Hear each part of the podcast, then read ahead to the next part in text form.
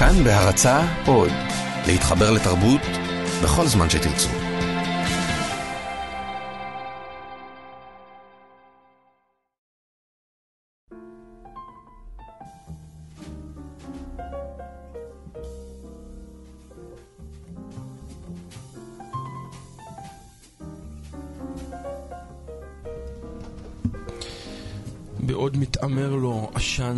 אה, החמץ. מתעמר, מתעמר, לא מתעמר. מת- מתעמר מתעמר. ומתעמר ביחד, זה טוב. זה אה, בדיוק אתה- אתה העניין. ניסית להתפייט, כאילו. אני ניסיתי להתפייט ואתה הורס אותי ומחזיר אותי. לתוך כן, ה... הבנתי, מתנצל, בסדר. מתנצל. לא, כי זה תמיד מצחיק אותי שזה נשרף, וענן אה, החמץ עוד מעלינו, כאילו מזכיר אני לנו מאלה ש- שבורחים כאילו מהעשן שלא ידבק להם בבגדים וירדוף אותם לאורך כל היום. באמת? כן. אני מת. אני מת על הפגניזם הזה של להשליך את החמץ לתוך האש ולראות אותו. מה, אתה רוצה מדורג? מה זה להשליך? יש לך איזה מדורה קטנה כזאת לא, לא, אני הולך לבני? ברק, ארבע אה, רחובות. יש פחי זבל שהם כבר לא פחי זבל, הם. שלדה, עדרה של דג נשארת בסוף מה... כן, לא, אז זבל. אצלנו זה המדורות הקטנות שיש איזה מישהו שנמצא עם ה... כל הזמן שופך עוד נפט, כאילו, וקופץ לו, להזכיר את זה. ומבקש לבלוע לו את הפרצוף, כן. אבל זה מדהים שכאילו ערב החג והכל מלא עשן ודם ואש ותמרות עשן פשוטו כמשמעו. זה נכון. אה, אז- אה, ואז יש את השקט המדהים, כי פתאום ב-11 כבר מפסיקים לשרוף, פתאום נהיה דממה מטורפת. זה נשמע כל כך רע, באחת עשרה לא, מפסיקים. זו האמת, זו האמת. המשרפות מפסיקות. אבל אתה לא מכיר את השקט הזה שלפני פסח? אני אני מכיר את ההמולה שלפני פסח. שקט לפני פסח עוד לא פגשתי. אולי בגלל שאתה משפחה אמריקאית, אז חיים בהמולות שלפני החגים. ההיסטריה הקורית. כן, אצלנו לא, זה המולה, אה, המולה, שקט אה, שקט. טוטאלי. הש- השקט הטוטלי. כן. אז אנחנו בתוכנית ספיישל של התבודדות. אה, באולפן באופן יוצא דופן יש פה שלושה אנשים, שלוש אנשים, שלושה אנשים. יאיר, תתקן אותי. בבקשה. טאנה דה מסאי אתה- המאוד אתה רציני. גורר אותנו למבחני זה. למבחני הכניסה. כן. אז נמצאים באולפן יאיר אסולין, עמיחי חסון, והפתעה, הרב מישאל ציון. שלום. מישאל. אהלן. איך נקרא לך פה? מישאל. מישאל, בסדר. אבל כן נגיד לטובת אה, ש- מאזיננו היקרים, שמישאל הוא מחברו של אה, רב המכר של פסח. הלילה זה אגדה ישראלית שהוא כתב יחד עם אביו, הרב נאוטיון, והוא גם ראש תוכנית אה, מנהיגות בתרבות של מכון מנדל, ששלושתנו חולקים מדי יום ש... שני, של... שני, שני, רק. שמישאל הוא איש הסגל הבכיר ואנחנו העמיתים הנמהרים. גילוי נאות. גילוי נאות. ומה עוד אפשר להגיד עליך, מישאל? אה, אני אבא לארבע בנות, אז אני מקיים והגדת לבתך. אה, יפה. ואה, וגם ראש קהילת... ראש קהילת, אה, אה, מה. שמה עכשיו? קלאוזנר. קלאוזנר. בתלפיות, אה, שזה egalitarian minyan, נכון? כן, זה מניין, אה, אנחנו קוראים לזה אורתודוקסי פמיניסטי, מה שאומר שהפמיניסטים אומרים שאנחנו לא באמת פמיניסטים, והאורתודוקסים אומרים שאנחנו לא באמת אורתודוקסים, וכולם שמחים. אבל אם יוצא לכם אה, להגיע לתלפיות מזרח בשבתות, מומלץ, נכון? אבל הדבר היפה כאילו. בכל ההגדרות, שהכל מתחבר להגדרה אחת בעצם, נכון? כאילו והיא? והיא? כאילו הישראליות הזו. האגדה הישראלית והקהילה האורתודוקסית, אה, פמיניסטית, אבל ישראלית, והתוכנית של התרבות היהודית, אבל הישראלית. או משהו כאילו... אתה מאוד, אתה מאוד מוטרד מהמרחב, או מאוד אה, פועל במרחב במובן הזה.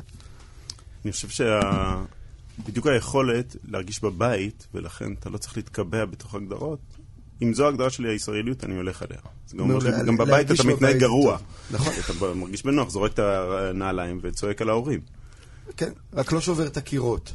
שזה תמיד הבעיות. של כל המורות האלה, נכון? שאומרות לך ביסודי, שגם בבית היית שם, התשובה שלי תמיד הייתה כן, אנחנו בית של שלוחים. כדאי אה, לקחת את זה בחשבון.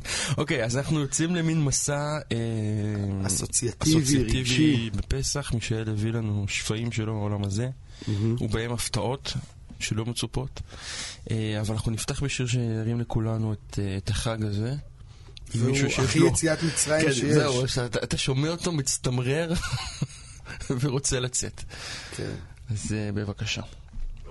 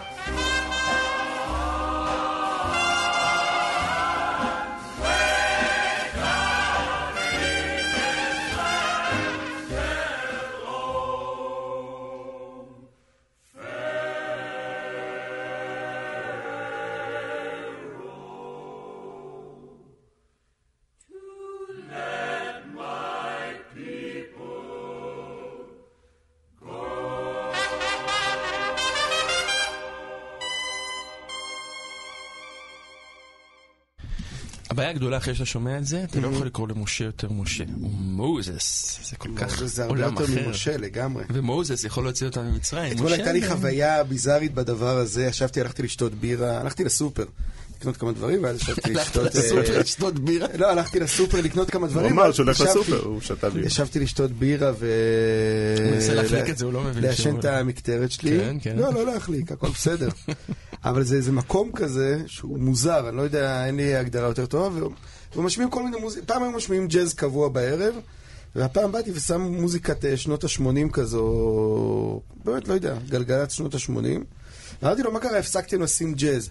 אז הוא אמר לי, לא זה היה כאילו האבא וזה הבן שלו, לא יודע בדיוק מה זה, הוא אמר לי, הבן שלי היה שם ג'אז, אבל בוא אני אשים לך גוספל.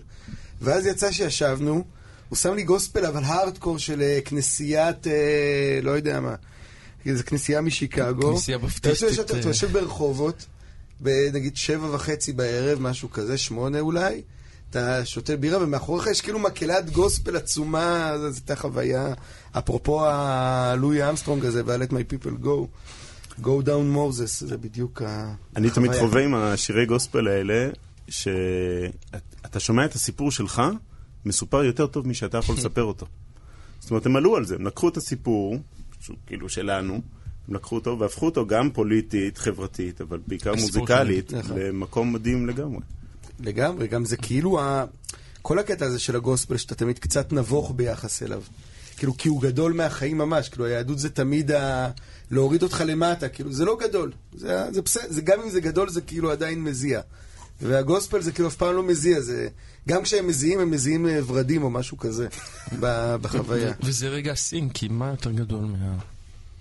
אלוהים שמו, יציאת מצרים. אבל אנחנו רגע ברגע שלפני, אה, בביאור החמץ, כשהגדרת את זה כרגע הזוי. כן, זה רגע הזוי, כי ביעור חמץ הוא... כל ההכנות האלה והאטרף שמצטרף אליהם, למרות שבשנים האחרונות יש נטייה כאילו להקטין את האטרף, לא, אתה יכול להכין פסח בשעתיים, אבל זה לא עובד. זאת אומרת, החמץ הוא נתפס כמין כוח על-טבעי, אויב העם. אויב העם, נמצא בכל מקום, והמתח הזה והחרדה שהוא מכניס אליו, אה, אני חושב שכל הפסח לא היה עומד אם לא היה אותו. מה זאת אומרת? תגיד כמה מילים על החרדה הזו. אני, אני, אגיד לך מה, אני אצטט מתוך אה, קטע נפלא שבית מיכאל פרסם ב-1993, מזמן, ושלפתי את זה מהארכיון לפני כמה שנים, וזה הולך איתי תמיד. הוא מתאר את הילדות שלו בירושלים, נראה לי במקור ברוך, והם היו דתיים, והוא מתאר שאדון שמואל מהמכולת, הוא אומר, היום אם, אם הוא היה בחיים היו קוראים לו חרדי. אבל אז המונח לא היה נפוץ, אז פשוט קראו לו דרכניוק. אז הם הולכים לאדון שמואל, החניוק, וכל דבר שהם מבקשים לקנות לפסח, אז אדון שמואל אומר להם, אני, אני לא משתמש בזה. כאילו, כל הזמן יש את המשחק שכאילו מי יותר. כשר לפסח כן. ממי, כן. כן? זה כל הזמן, זה כמו האיחול הזה, פסח כשר ושמח, שאתה... אתה- הסכין כבר אה, נדחבת שם, כאילו, את למי יותר השלישי. כשר. אז הוא מתאר שם את החמץ, יש לו פסקה נפלאה. הוא אומר ככה, החמץ, זאת כדאי לדעת, הוא ישות בעלת מצב צבירה ייחודי. הוא חזק ונוקשה מכל מוצק, חמקמק ותובעני מכל נוזל, ערמומי ופולשני מכל גז. ההיחשפות לחמץ היא חשוכת מרפא, ומזון שנחשב לחמץ או לנשאיו, אחת דינו, שרפה.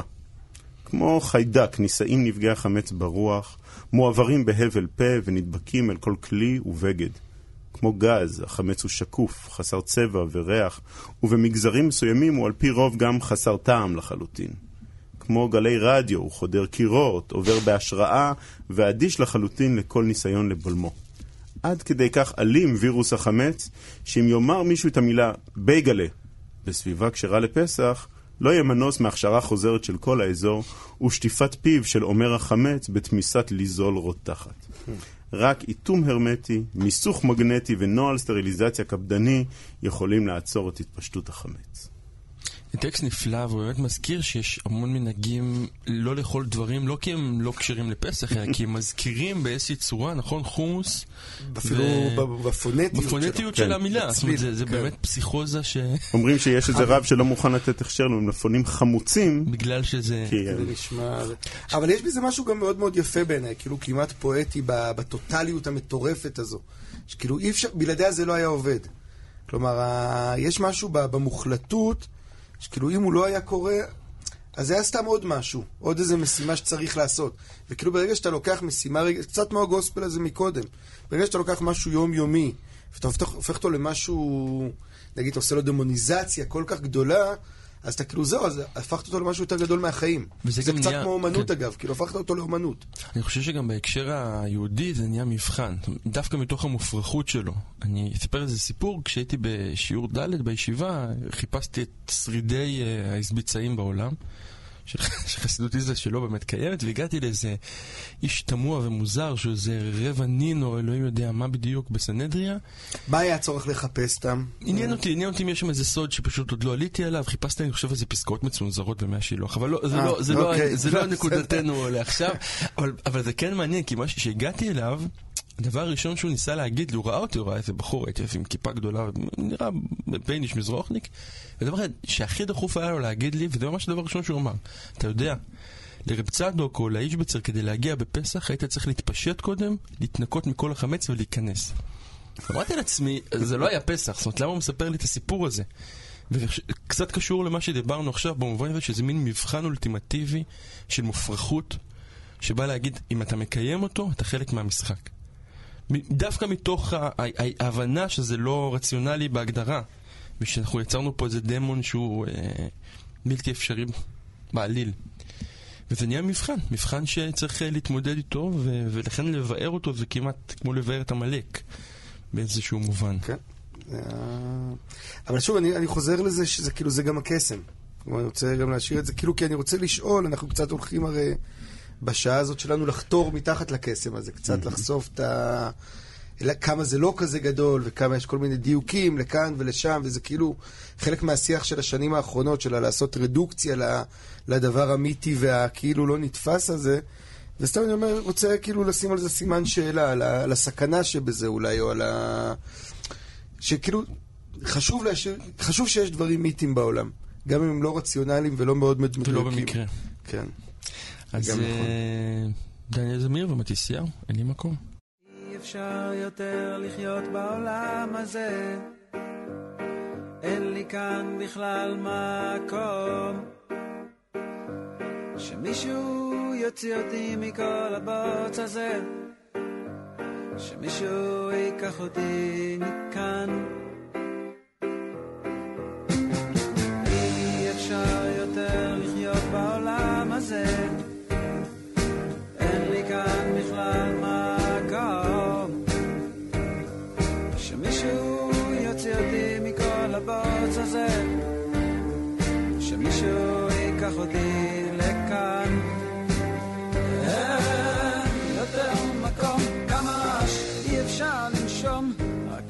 אחד שקט של דממה דקה. אתה אומר, אני חזק, אני אומר שיש סיכוי, שאין לי כוח כבר לכל הטירוף הזה. אין לי מקום, אין לי מקום, אין לי מקום, אין לי מקום, אין לי מקום, אין לי מקום בעולם הזה. אין לי מקום, אין מקום, לא, אי אפשר יותר לחיות בעולם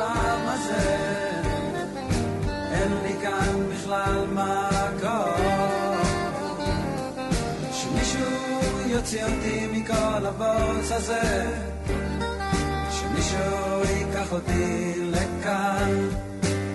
אין יותר מקום, כמה רעש, אי אפשר לנשום. רק רגע אחד שקט של דממה דקה.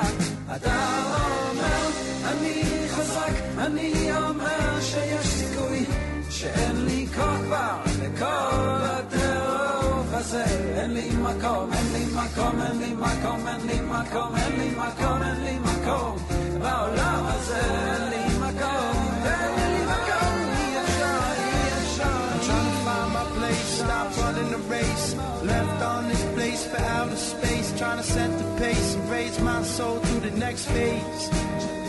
And there's no place, I'm at the end of my lace. I'm trying to stay straight on this broken path. It's never too late to meet my fate. I know your glory burns, but there's a burning hole that's getting out of control. Done paying this toll. I played my cards in full. But I'm born from a history of a people where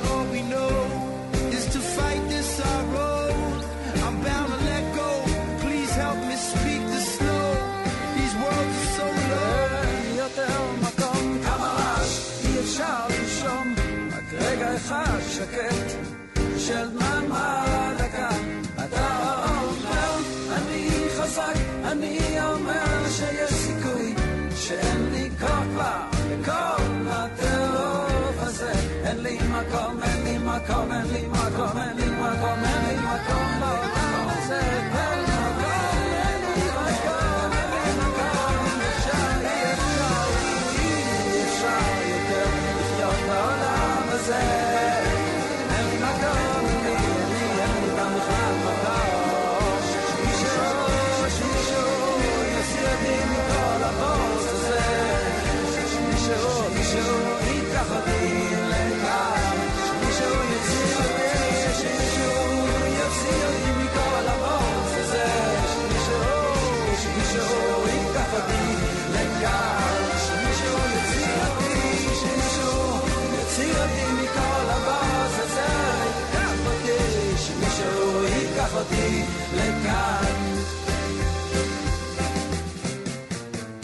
מישאל, למה בחרת את השיר אה, הנפלא הזה? יש משהו ב... בזה שאין מקום, שאין לי מקום, שזה המצרים של מצרים. לפני שאפשר לצאת ממצרים, צריך להיות במצרים. צריך להרגיש את מצרים. צריך את המקום הצר, את היעדר המרחב, והשיר הזה, הוא מכניס אותך ישר לתוך הצרות הזאת, שבו אין לך מקום, אין לך שם, אתה לא חשוב, המערכת דורסת אותך. ובתוך המקום הזה, אני חושב שזה בעצם ה... אולי זו הזמנה להתחיל את פסח, כן? קודם כל נהיה במצרים. בשבילי בליל הסדר זה מוחזק ברגע קטן שבדרך כלל לא שמים לב אליו, והוא יכול להיות רגע טקסי אדיר, וזה הרגע של יח"צ. לוקחים את המצה, אחרי שאכלנו כרפס, עשינו קידוש, כבר ישבנו ליד השולחן, ואנחנו עוד רגע מתחילים את הקטע הארוך הזה של המגיד, שלא נגמר כמעט. ורגע לפני צריך לשבור את המצה באמצע. וזה סתם, אתה שובר את המצה, שם בכיס בשביל לשים את האפיקומן, ו... ובשנים שעבדתי על ההגדה פתאום הבנתי שיש פה רגע טקסי אדיר. אתה לוקח דבר שלם, אבל שביר, וחוצה אותו לשניים. ובאותו רגע נכנסת מעולם שלם לעולם שבור.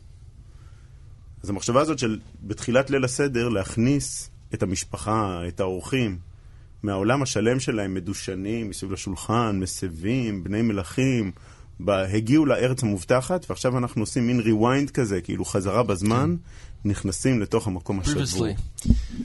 בפרקים הקודמים של... כן. אה, אני, אני, לפני שאנחנו אה, אה, ממשיכים, אני פשוט נזכרתי בשאלה שהטרידה אותי, ואתמול קראתי את הטקסט של ההגדה שוב, שאני אגיד בסוגריים שאני תמיד מרגיש שהוא מהגרועים שבטקסטים היהודיים, אם לא הגרוע שבהם, ש... כידוע. והטריד אותי, זה קשור יותר לשיר הקודם, שאין משה. ורציתי לשאול אותך למה. למה אין משה? למה אין משה? איך הוא לא נהיה גיבור ההגדה בעצם? אז יש את התשובה של ההיסטוריונים ויש את התשובה של אנשי הספרות.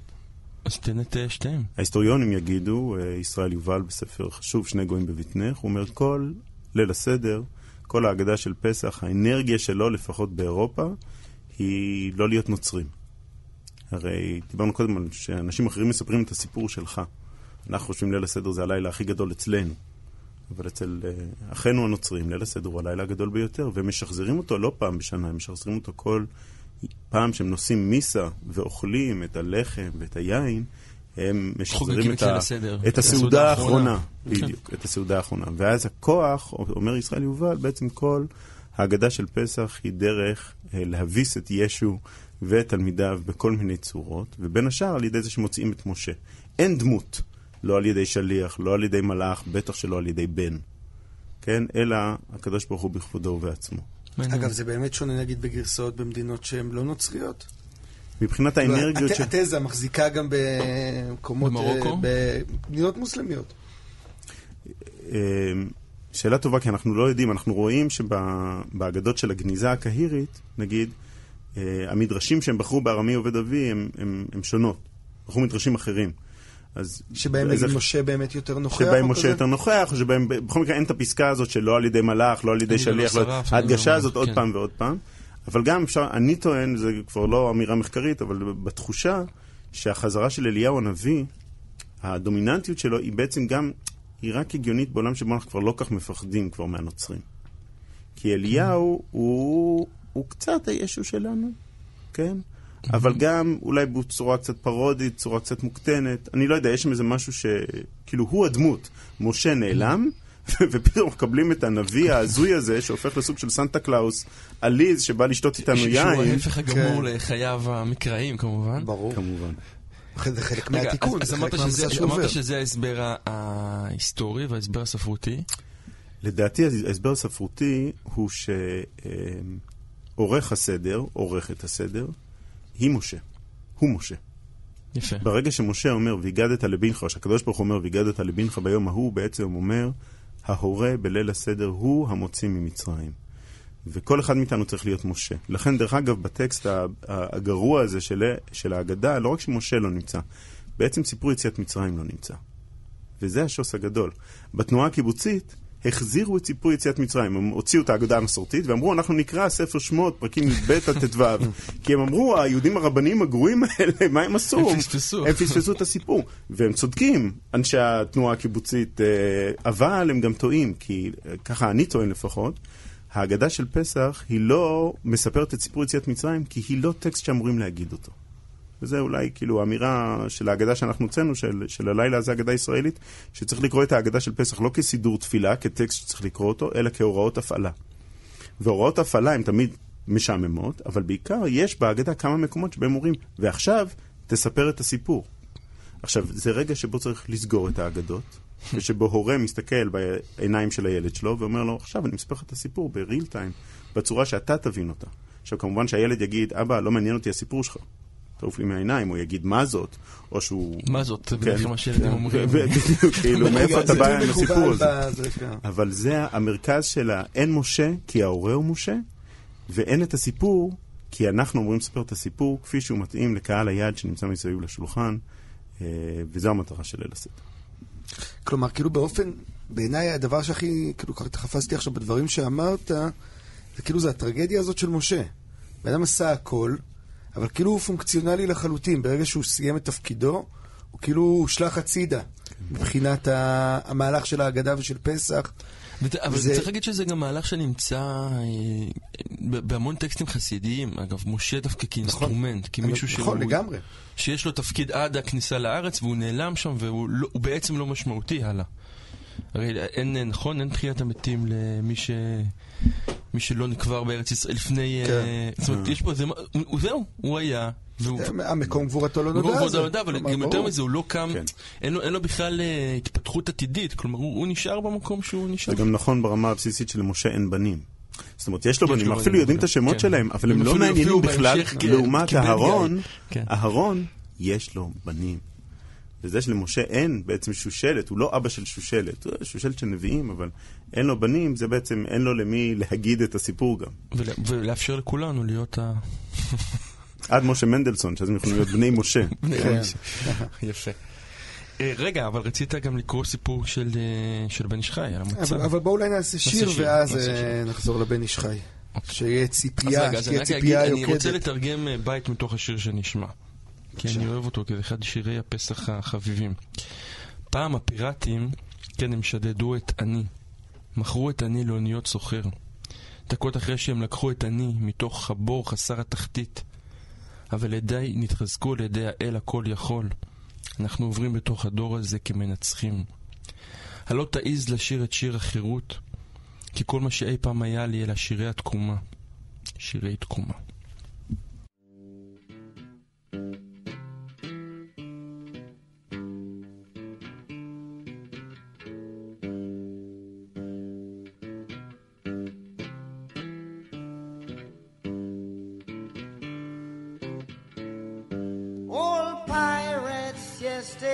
they rob I, sold I to the merchant ships. Minutes after they took I from the bottomless pit, but my hand was made strong by the hand of the Almighty. We forward in this generation triumphantly. Won't you help to sing these songs of freedom? Cause all I ever have redemption songs, redemption songs. Emancipate yourselves from mental slavery. None but ourselves can free our minds. Have no fear for atomic energy, cause none of them can stop the time. How long shall they kill our prophets while we stand aside and look? Ooh, Some say it's just a part of it. We've got to fulfill the book. Won't you help to sing these songs of freedom? Cause all I ever have redemption songs, redemption songs, redemption songs.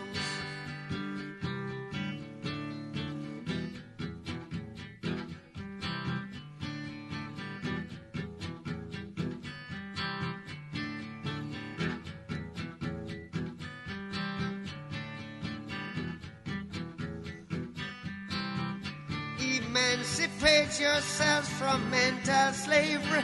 None but ourselves can free our mind. Oh, have no fear for atomic energy. Cause none of them can stop at the time. How long shall they kill our prophets while we stand aside and look? Yes, some say it's just a part of it. Got to fulfill the book. Won't you help to sing these songs of freedom? Is all I ever had. Redemption songs, all I ever had. Redemption songs, these songs of freedom, songs of freedom.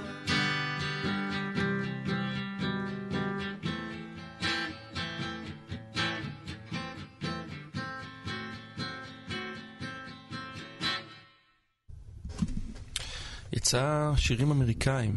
פסח זה חג אמריקאי בסוף. זה, זה האמת, המרה כנראה. כן. ג'מייקני, אמריקאי, לא, לא מכאן, לא מהיבשת הזאת. סיפור עם מרחבים במדינה בלי מרחבים. אה, סיפור של מדבר. שבבחירת הסמל של ארה"ב, היום יש לנו נשר וחיצים, אבל בן פרנקלין רצה שהסמל של ארה"ב תהיה קריאת ים סוף. באמת? אה? כן, כן. לא ידעתי. אה, עיצבו את זה והכל, ובסוף זה וזה הפסיד. נראה אבל, רע? אה, מה? זה נראה טוב? זה נראה טוב מאוד. חוצים את הים, הרי זה הכי אה, הגיוני, כן, חוצים זה את הים רעיון נהדר. ועוברים על הצד השני. יכול להיות רעיון נהדר. אז אני רציתי... הבטחת לנו סיפור, כן, סיפור על של אה, הבן איש חי. כן, אז אה, חייבים, זה לילה של סיפורים, אי אפשר בלי סיפורים. ובהגדה של הבן איש חי, רבי יוסף חיים, הרב הגדול של בגדד, במאה ה-19, הוא, תוך כדי הפירוש שלו להגדה, הוא מכניס כל מיני סיפורים. אה, וסיפור אחד אה, שבה את ליבי, כבר הרבה שנים אני הולך איתו. הסיפור הולך ככה, הוא אומר, למה אנחנו אוכלים כורך, את הסנדוויץ' הזה, הכריך הזה, כן, של מצה, מרור אה, ו- וקורבן פסח באמצע. הוא אומר, משל אה, מלך שיש לו בת. אז כמובן שהמלך הוא הקדוש ברוך הוא, והבת היא התורה. אבל המלך לא רוצה שכל אחד, הוא, הוא, הוא אומר, אם אני אחתן את הבת שלי עם איזה נסיך אחר, עם בן מלכים אחר, הוא לא יתייחס אליה יפה. הוא יעוף על עצמו יותר מדי, ויתנהג אליה לא יפה. הוא לא יציית לה בעצם. או יותר נכון, הוא אומר שם, הוא לא יעיין בה בכל עת. אז אני אחפש לי בן עניים ממשפחה טובה. והוא הולך ומוצאים לו איזה בן עניים ממשפחה טובה, ומביאים אותו אל החצר של המלך, והמלך אומר לו, אני רוצה שתתחתן עם הבת שלי, אבל אתה צריך להתייחס אליה יפה, ולעיין בה בכל עת, ו... אה, ולשמור עליה. והבן עניים אומר, טוב, אני אשמח מאוד, בטח, אבל uh, תן לי רק ללכת הביתה, להגיד להורים שלי, להזמין אותם לחתונה. והמלך אומר, רגע, רגע, אם הוא ילך הביתה, הוא יחשוב על זה, הוא יגיד, מה אני צריך? עכשיו בת מלכים, שתבוא אליי מלא דרישות. לא רוצה חיים כאלה, והוא לא יחזור. אז המלך אומר לו, עכשיו, עכשיו אנחנו מתחתנים בחיפזון. אני עורך את החתונה הזאת בבהילות. והבן עניים מסכים. תוך כדי החתונה, הבן עניים קולט שהמלך לוקח את הבגדים, בגדי העוני שלו, ושם אותם באיזה מחסן. והוא לבוש בגדים יפים, כי הוא עכשיו נהיה בן מלכים, אבל הוא קולט את הדבר הזה, והוא אומר, רגע, רגע, אני הולך לעשות משהו. והוא לוקח את האוכל, הלחם שהם הוציאו בחתונה הזאת, בגלל שגם החתונה הייתה בחיפזון, אז יצא שלא היה זמן להחמיץ את הלחם, ולכן בחתונה הגישו מצות. אז הוא לוקח מצה קטנה ושם את זה בתוך הכפלים של הבגדים, וככה זה נכנס אה, לאוצר המלך. כמובן, אחרי כמה שנים, חודשים, ימים, הבן עניים והבת מלכים אה, רבים. כי ככה עושים עם התורה כשאוהבים אותה. כן. והוא מתעצבן. לא רק עם התורה. בדיוק. אז הוא מביא את ה... הוא מביא את ה... אמ, אה, הוא מביא את הבן עניים הזה ואומר לו, תשמע, אני שמעתי שאתה רב עם הבת שלי ואתה לא מציית לה ואתה לא מעיין בה. אמ, תזכור מאיפה באת, הבאתי את הבגדים שלך של פעם. תסתכל מאיפה באת. עכשיו תתנהג יפה. אומר הבן מלך, אה, אומר הבן עניים, תשמע, אתה צודק, אני באמת מגיע ממשפחה של עניים וזו זכות גדולה להיות נשוי לבת שלך, אבל תפתח שם את הבגדים. תראה מה יש שם בפנים. והוא פותח את הבגדים והוא מסתכל והוא מוצא את המצה. והבן עניים אומר לו, תזכור כמה אתה רצית להוציא אותי בחיפזון. כמה אתה לא, לא יכולת להתאפק ועשית את זה מהר כי ידעת, כי פחדת שאני אברח לך. אז אומר הבן איש חי, בעצם כשאנחנו אוכלים כורך, הקדוש ברוך הוא מזכיר לנו ואנחנו מזכירים לקדוש ברוך הוא. הקדוש ברוך הוא מזכיר לנו שהיינו פעם, שאנחנו ממשפחות של בני עניים, ושכדאי שניזהר יותר בבת המלך שאיתה אנחנו חיים. אבל בו זמנית, אה, אנחנו מזכירים לקדוש ברוך הוא, כשאנחנו אוכלים מצה, אנחנו מזכירים לו. תזכור כמה בחיפזון בבהילו. הוצאת אותנו, ותזכור את האהבה הזאת פעם הבאה שאנחנו מעצבנים אותך. יפה, יש משהו מרקסיסטי בסיפור הזה, בסוף הכל משחקי כוח. ביציאת מצרים יש משהו מרקסיסטי בהגדרה, אבל שמה? אני חושב שמשחקי המעמדות, כאילו של האפשרויות, בכל, לאורך כל הסיפור, זה סיפור... אה, מה זה גם סיפור באמת אבל שהוא מאוד כוחני ב- ב- בסיפור הזה לפחות, באיזונים, כאילו במאבק, שזה גם משהו מאוד יהודי. נכון? האלמנט הזה של משחקי כוח בינינו לבין הקדוש ברוך הוא. לא כל ה... לדעתי זה אחד הסיפורים של היהדות, נגיד, אה, סלחו לי על החפירה, אבל המדרש תנחומה, אנחנו לא בשביל לחפור, זה לחפור, העניין. בדיוק. למדתי מחבר. שלי דוב וייס, שיש, המדרש תנחומה לוקח כל מדרש קודם שלו, ומכניס ויכוח בין הקדוש ברוך הוא לישראל. כל הזמן, כל הזמן. והמסורת הזאת, לא הייתי אומר שכל היהדות זה כל הזמן להתווכח עם הקדוש ברוך הוא, אבל יש גל, יש את המקום של הציות, ויש את המקום של לא, אתה אוהב אותנו, עכשיו אנחנו נתווכח איתך, נגיד לך מה אנחנו אומרים. כן. אתה אומר, שובו אליי ואשובה אליכם, ואנחנו אומרים, השיבנו אדוני אליך, ואז נשובה. זה כל הזמן הדינמיקה הזאת, וזה מערכת יחסים אמיתית. וזה גם מתחיל עוד ב... עמוס עוז תמיד אוהב להגיד שהרגע החביב עליו זה אברהם אבינו מתווכח עם אלוהים כסוחר מכוניות משומשות. נכון. בסדום. אה. אמ, אמרת מקודם שאנחנו בעצם מתרגמים את האגדה, את, את הסיפור הזה לסיפור שהוא משפחתי לחלוטין. כלומר, הסיפור הגדול של יציאת מצרים, הסיפור המיתי הזה, צריך לעבור איזשהו פילטר פרטי. אמ, מה הפילטר שלך? מה הפילטר הפרטי ש... אצלי, אה, באמת ליל הסדר הוא לילה שבו הסיפור הגדול, הלאומי, ההיסטורי, שהוא קצת גדול מדי לפעמים, מתלבש לתוך סיפורים פרטיים. אז אה, אחד הסיפורים המכוננים אצלנו במשפחה הוא סיפור על, אה, על, מש- על כומר נוצרי שנכנס ל- לכנסייה שלו בהולנד ב-1941. ואת הסיפור הזה אנחנו מספרים כל שנה בליל קוראים הסדר. לו? קוראים לו פריץ. פריץ דה צוורבר, פריץ הנודד, והוא פותח באמצע הכיבוש, אה, בתחילת הכיבוש הנאצי, הוא נכנס לכנסייה, הוא פותח את אה, ספר שמות, פרק א', וקורא את הסיפור של המיילדות. ואז הוא מסתכל על הציבור שלו, והוא אומר, הוא רואה שיש שם משת"פים של הנאצים, הוא רואה את הקלוויניסטים הטובים, ההולנדים האלה, צייתנים, לא מתווכחים. והוא אומר להם, מי, מי הוא פרעה? וכולם עונים, היטלר. ומי הם בני ישראל? ואומרים, השכנים היהודים שלנו, היו שם 13 משפחות יהודיות בכפר הזה. ואז הוא אומר, מי תהיינה המיילדות, אותן מיילדות שפרעה אומר להם להרוג את הילדים והן מסרבות.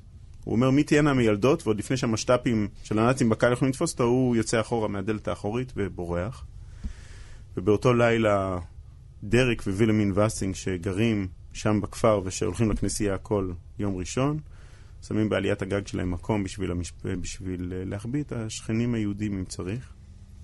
הם שמו מקום לארבעה אנשים, בשיא המלחמה הם מארחים שם 13 אנשים, ביניהם טייס רוסי, חייל בריטי, ואת סבא שלי, סלי, שלמה יצחק, ואת אח שלו, דוק, אה, ובזכותם אנחנו חיים. ואנחנו מספרים את הסיפור הזה כל שנה, אה, כשאנחנו מגיעים לשפוך חמתך. ואנחנו אומרים, יש שפוך חמתך, אבל יש גם שפוך אהבתך. יש את מי ששם את עצמו כנגד מה שאנחנו מבינים אותו בתור הטוב, ועליהם יש לנו הרבה זעם. לפעמים זעם קדוש, לפעמים זעם יותר מדי. אבל יש גם את האנשים שעליהם אנחנו צריכים לשפוך את האהבה שלנו. אמ, ואני חושב שכשאני, הקיץ לקחתי את הבנות שלי להולנד, לבקר את המשפחה שאנחנו עדיין בקשרים מאוד טובים איתה, ולספר את הסיפור הזה מחדש. אז ליל הסדר הוא לילה שבו אנחנו מספרים את הסיפור הגדול, ואנחנו מספרים גם את הסיפורים המשפחתיים הקטנים. שבמקרה הזה סיפור גדול מאוד. כן, זה סיפור... אה, האמת היא. לא לא כולנו סוחבים איתנו איזה סיפור כן, כזה. אשתי צוחקת עליי, שאצלך במשפחה. כל דבר זה מיתולוגיה. אז זה הכל איך אתה מספר את זה. לא, לא, במקרה הזה זה באמת לא, סיפור זה גדול. מיתולוגיה, זה נראה לי נולד מיתולוגיה הסיפור הזה. אנחנו נצא לשיר ו... Unreroute the rivers, let the damned water beat. There's some people down the way that's thirsty, so let the liquid spirit free. The people are thirsty because of man's unnatural hand. Watch what happens when the people catch wind, when the water hit the banks of that hard, dry land. Clap your hands now. Head and clap your hands now. Clap your hands now. Go ahead and clap your hands now. Mm-hmm. Get ready for the wave. It might strike like a final flood. The people haven't drank in so long. The water won't even make mud. After it comes, it might come with a steady flow. Grab the roots of the tree down by the river. Dip your cup when your spirit's low. Clap your hands now. Go ahead and clap your hands now. Clap your hands now. Clap your hands now. Dip down and take a drink and fill your water tank. Dip down and take a drink and fill your water tank.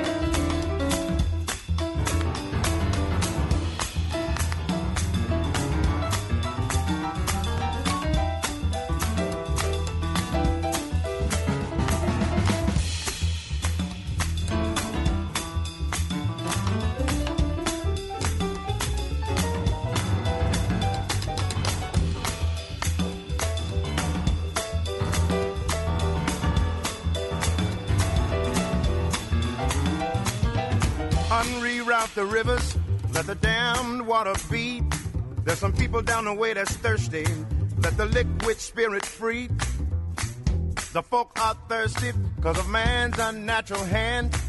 Watch what happens when the people catch wind of the water hidden banks of hard, dry land. Clap your hands now.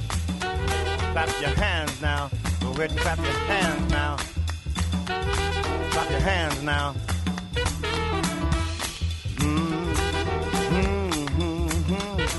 Dip down and take a drink and fill your water tank.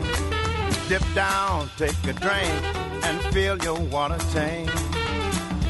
Liquid spirit. Liquid spirit. Liquid spirit. Liquid spirit. Clap your hands now.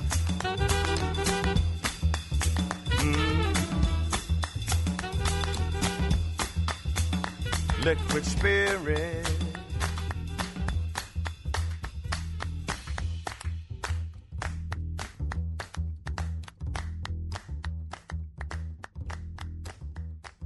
אז בעצם, כמו שאמרנו, מישאל, נראה לי מאוד מעניין.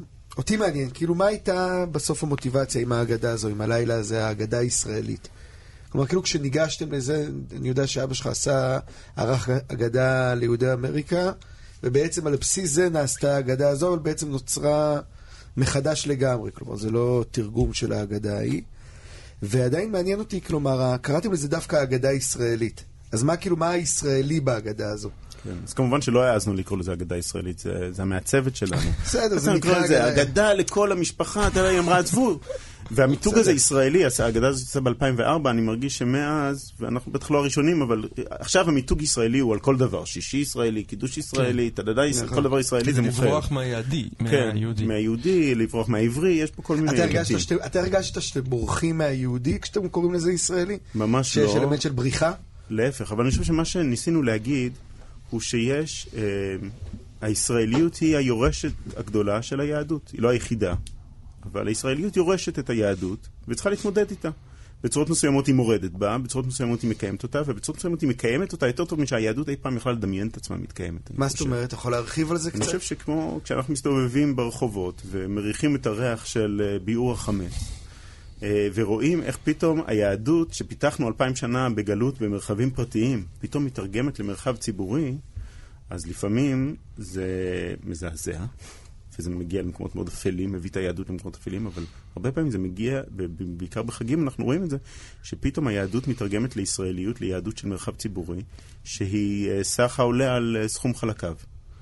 אה, וזה הרגע הזה. אני חושב שכשהישראליות של ההגדה הזאת היא בין השאר לנסות להגיד, יש עושר משפחתי אדיר אצל כל מיני משפחות, אצל קהילות, אצל קבוצות אתניות, יש מנהגים מדהימים, והם נשארים כאילו המורשת הפרטית של המשפחות או של הקהילות. יוצאי מרוקו עושים ככה, יוצאי טוניס עושים ככה, יוצאי פרס עושים ככה, יוצאי גרמניה עושים ככה.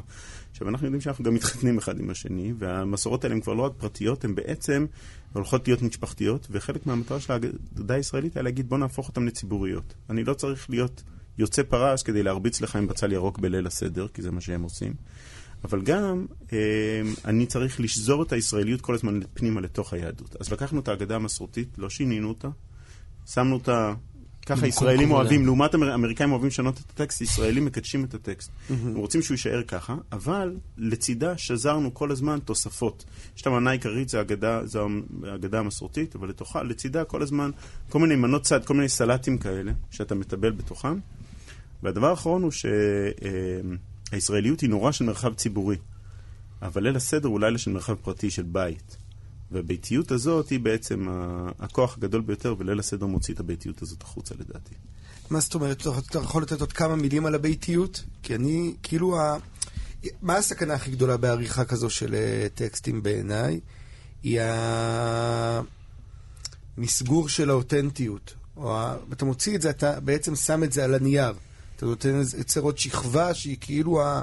בדרך כלל אנחנו מלמלים טקסט, אנחנו לא עד הסוף מבינים אותו. פה הכל מובן וברור, והאמת זו אגדה נהדרת, צריך להגיד ולציין את זה. והשאלה היא כאילו איך ה... מה התגובה של ה... של ה... כאילו באמת של הבית. איך הבית משתלב עם הישראלית הזה. אני חושב שזה אולי הברכה הכי גדולה של ההגדה הזאת, זה שהיא באמת, אני רואה אנשים, וזה נכון על, על כל ההגדות, אנשים לוקחים את ההגדות, לועסים אותם, ומיד כאילו, אבל הם כבר מוציאים אותה כמו שהם עושים אצלם בבית. כי המסורת הביתית היא יותר חזקה ממה שכתוב בספר. אבל גם בלי הספר, המסורת הביתית לא הייתה מתקיימת. לא זה כל כך הרבה אנרגיות להרים ליל סדר ולהתחיל לעשות את ה... מרימים את הזה, מורידים את הזה, מכסים, וזה. אתה חייב את הספר, אבל בסוף אתה יודע שאתה משליך את הספר ומקיים את המשפחה. נהדר. שיר אחרון?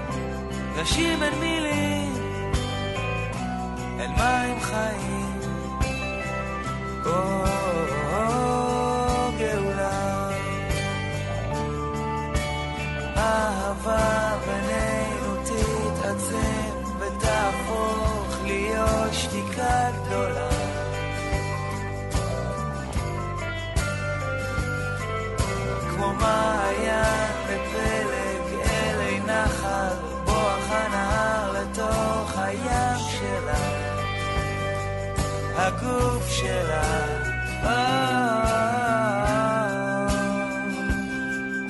ייקח מה שייקח, ייתן מה שייתן,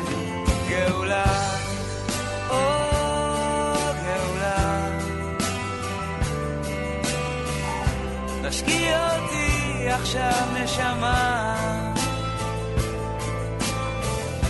נשאיר אל מילים, אל מים חיים, או גאולה.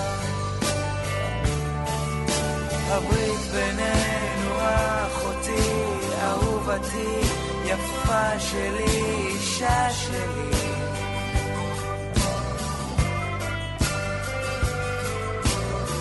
יש בה כובד ראש, וצחוק בזוויות, וריח כריות, ויש אמת גדולה, ואהבה. ייקח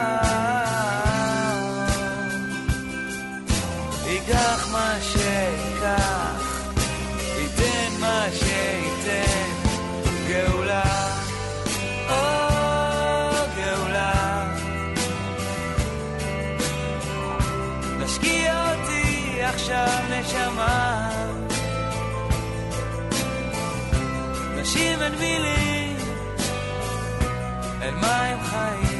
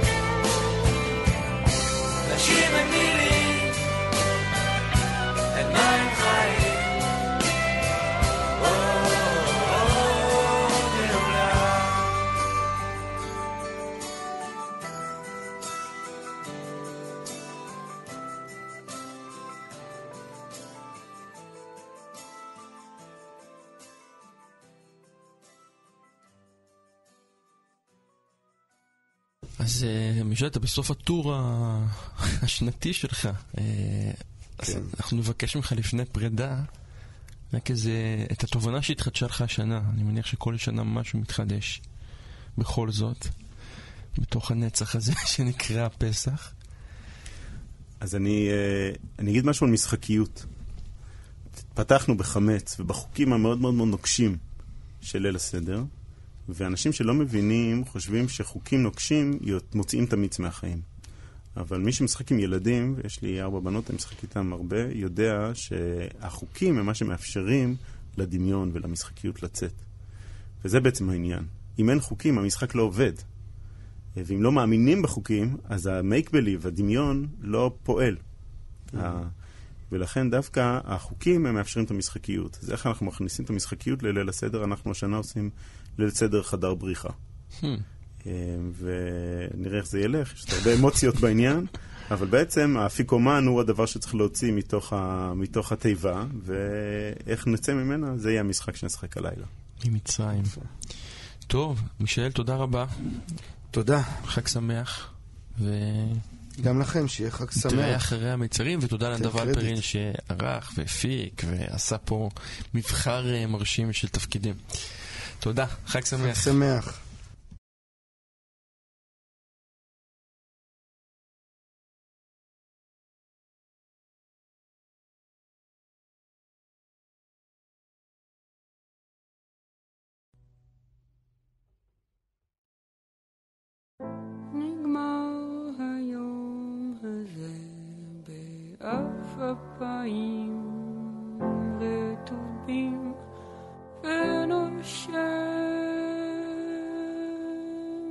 şeker